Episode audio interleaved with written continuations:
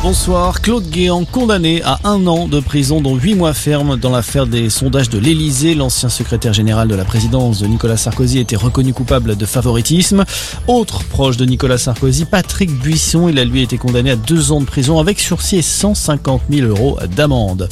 Dans l'actualité également, le pass vaccinal entrera bien en vigueur lundi. Le texte a été validé dans sa quasi-totalité par le Conseil constitutionnel aujourd'hui.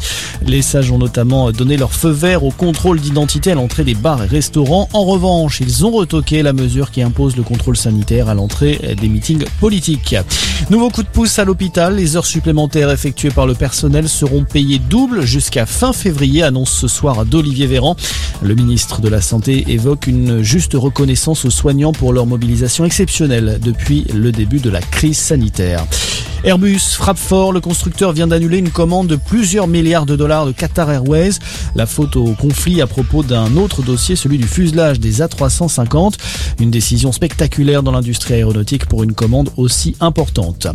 Le prix des fruits et légumes, il est au plus haut, plus 9% en deux ans, selon l'Observatoire annuel de l'Association de consommateurs Famille Rurale. Dans le détail, une famille de 4 personnes doit débourser en moyenne 450 euros par mois pour s'alimenter, conformément aux préconisations des autorités sanitaires.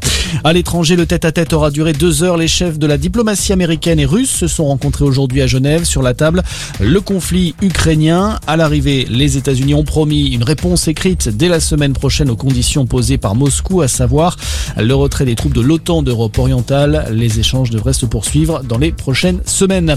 Et puis en tennis, l'exploit d'Adrian Manarino à l'Open d'Australie. Le Français s'est qualifié il y a quelques minutes pour les huitièmes de finale en dominant le Russe Karatsev en 4-7.